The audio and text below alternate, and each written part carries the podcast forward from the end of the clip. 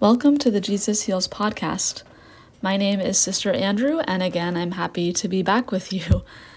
And once again, I feel like I need to apologize for such a long time that I haven't recorded, but I have been praying for all of you, and now um, I'm able to record a little more, um, a few more episodes and stuff for the future. So, and I have some plans for the recent future that will be coming. But I hope you all have been well, and I've been praying for all of you. And what's been coming to my mind and what I've been praying with lately and wanted to share with you is the idea of how healing can sometimes be slow. Right? Like, often, at least for myself, I don't know about y'all, you can let me know in the comments. um, I often think and expect Jesus to heal whatever I want him to heal right away. Like I pray for it and it's an instantaneous, immediate healing.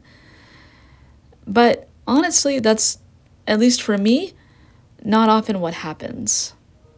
And for me, each time, it's a deeper invitation to trust Jesus more. Because I do know that He is healing me. And so, two things come to mind when I pray about these things. There's a verse from scripture that I go to a lot, and it's from the second book of Kings in the Old Testament, in the chapter 20 of the second book of Kings. And it says in scripture, I have heard your prayer, I have seen your tears. Now I am healing you.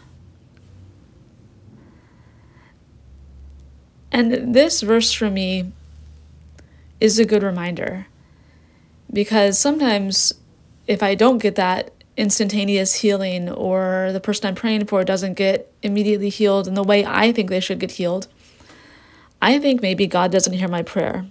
Maybe that I'm doing it wrong, right? There's no way you can pray wrong. It's a relationship with God. We're talking to God, we're praying. There's no wrong way to pray. But God has heard our prayers and has seen us. It says, I have seen your tears. Now I am healing you.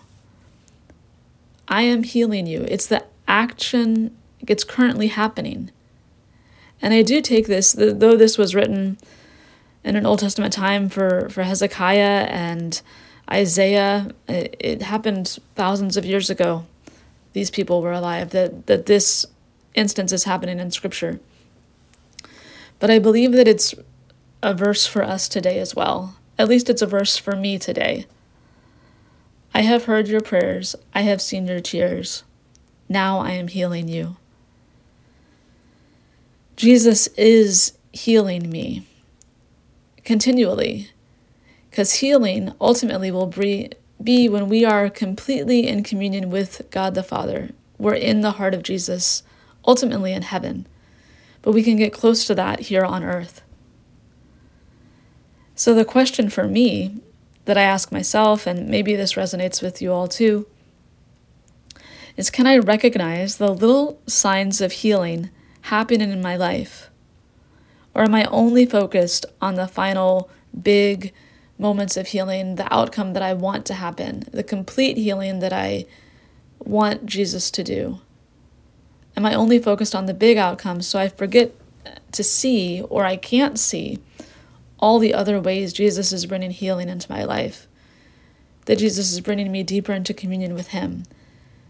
That He's alleviating other difficulties I may have had? Do I notice those and do I thank God for them and praise God for them? Or do I just think that they happened because I did something different or whatever the case may be? But Jesus is healing me, He's healing you. And maybe at this moment, it's not in the exact way we would like it. Or maybe it is. And if it is, do we recognize that as God's power and glory in our lives? Because He's working and He's doing things in our lives. And He knows us and He hears us and He sees us and He heals us, and He is healing us. another prayer that came to mind. It's kind of like a prayer and a statement, but I've, I've turned it into a prayer. It's from a Jesuit, Teilhard de, de Chardin, and I'll put this in the show notes, hopefully. But it's it's I think it's a poem he wrote. I don't know if it's a poem or a prayer, but it's titled Trust in the Slow Work of God.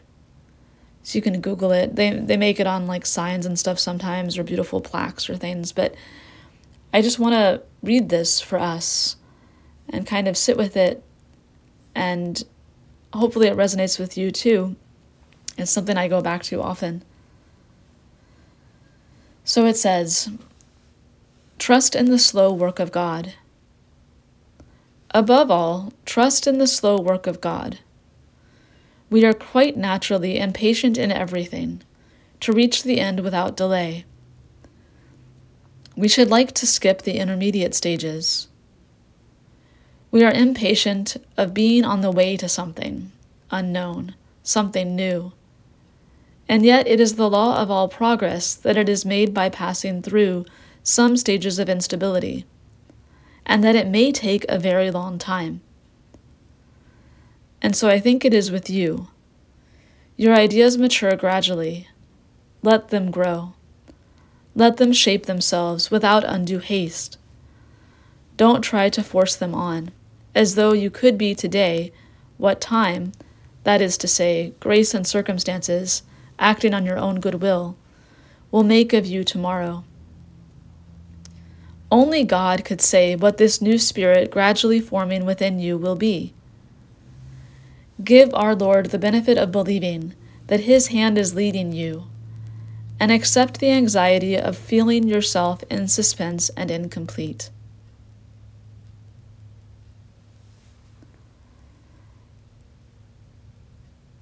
And that's again a poem from Pierre Teilhard de Chardin, a Jesuit priest who lived in the early 20th century. But I know, at least for me in my life, in my current situation, there is something that I want to happen. And like it says, we should like to skip the intermediate stages. We are impatient of being on the way to something unknown, something new. And it's true, I get impatient. And at least for me and my impatience, sometimes I can lose focus on what's the most important thing. I lose focus on my relationship with God and I want Him to do the thing. I want Him to heal whatever needs healing. I want Him to bring to fruition whatever I've been praying with. But there's something about having to pass through some stages of instability. And sometimes for us, from our perspective, it takes a very long time. Now we know God's timing is different than ours. God lives in what's called kairos time, and we're in chronos time. We're in like a chronological time. It takes minutes. God sees everything at the same time. And for us, for me at least, I grow impatient. But God sees everything, and He sees this time that I'm in right now I believe, as a time that He's preparing me for what's next, for what He has for me and His plan. So for me, it's an invitation to deeper trust. Waiting for the slow healing of God, the slow presence of God, what I feel is the slow presence of God in my life at times, is not slow to God. It's God's time. and so, especially in these days, so as I record this, we're a couple weeks away from Pentecost. Um, but whenever you listen to this, it, it doesn't really matter. it can apply to any time. But I'm going to frame it in the way that Pentecost is coming. And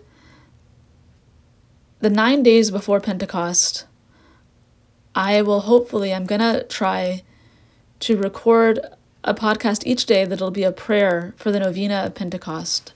So the nine days leading up to the Feast of Pentecost we can pray the novena. And I propose it to be a novena, a novena of healing in the Holy Spirit. Because Jesus sends the Holy Spirit as our advocate, as our guide. But when we think back, if you read in the Acts of the Apostles, at the time of the first Pentecost, when Pentecost happened, the, the disciples were in the upper room and they were afraid and they were scared.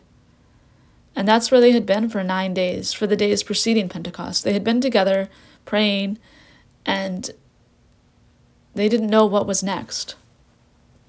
They didn't know what to do, but they were together and they were praying.